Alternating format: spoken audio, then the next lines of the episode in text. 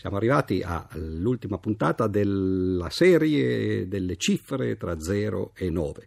Gli ultimi due numeri che ci rimangono per completare le cifre che poi servono messe insieme per eh, costituire tutti i numeri, per descrivere tutti i numeri nel sistema decimale, sono l'otto e il nove.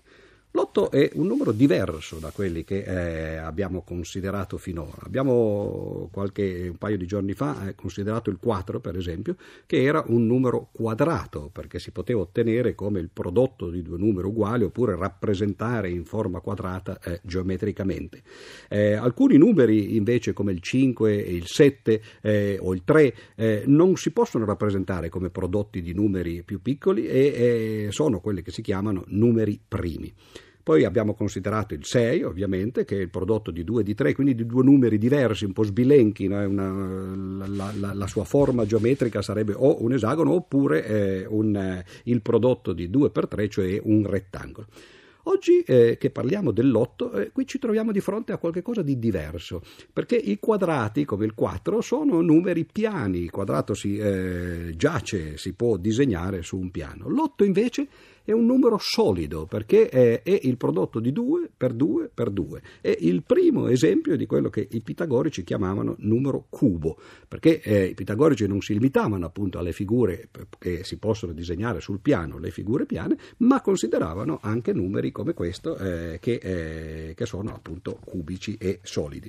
L'otto eh, da noi eh, non è particolarmente importante o interessante, eh, se non tangenzialmente. Ad esempio, i battisteri e i fonti battesimali sono eh, a otto lati eh, o a otto eh, facciate, per un motivo molto semplice, perché l'ottagono eh, è una figura che sta a metà tra il quadrato e il cerchio. Il quadrato rappresentava l'uomo, il cerchio rappresentava la divinità, l'astrazione, e l'otto, quindi l'ottagono, era qualcosa di intermedio fra l'uomo e Dio, e questo è il motivo per cui il simbolo poi del battesimo eh, viene spesso indicato attraverso eh, il numero otto. Ma se andiamo in Oriente, per esempio, beh, allora lì in Oriente l'otto è il numero della fortuna, come noi eh, usiamo invece il tredici per questo scopo. È ciò che si ottiene mettendo insieme delle bacchette che sono intere o spezzate, i famo- eh, tre a tre, che sono i famosi trigrammi. Chi di voi frequenta gli I Ching, per esempio, eh, si ricorderà eh, appunto di, eh, di questi eh, trigrammi.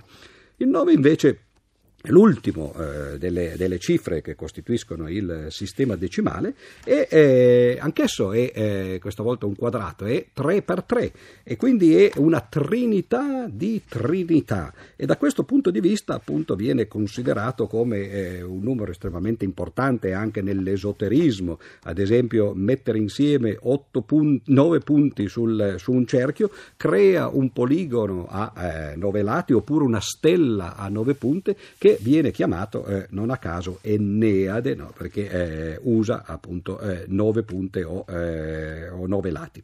Ecco, questa è eh, una breve eh, carrellata eh, che qui si conclude, che noi abbiamo fatto tra, eh, in questi giorni tra eh, lo zero e il nove.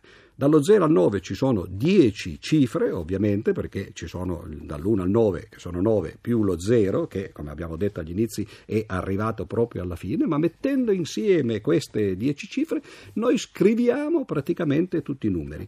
Questi sono i mattoni, se vogliamo eh, dirla così, del sistema aritmetico. Abbiamo accennato però al fatto che eh, non è obbligatorio usare un eh, sistema decimale, non è obbligatorio usare le dieci cifre alle quali noi siamo abituati. Per esempio, i computer usano soltanto due cifre, che sono eh, lo zero e l'uno. Altre volte i vecchi computer eh, agli inizi usavano invece sedici cifre. Si possono usare basi, come vengono chiamate in matematica, con un qualunque numero di cifre, e eh, quelle usuali sono appunto il, il due, il sistema binario per i computer, e il dieci, che invece è il sistema che usiamo eh, noi, noi umani.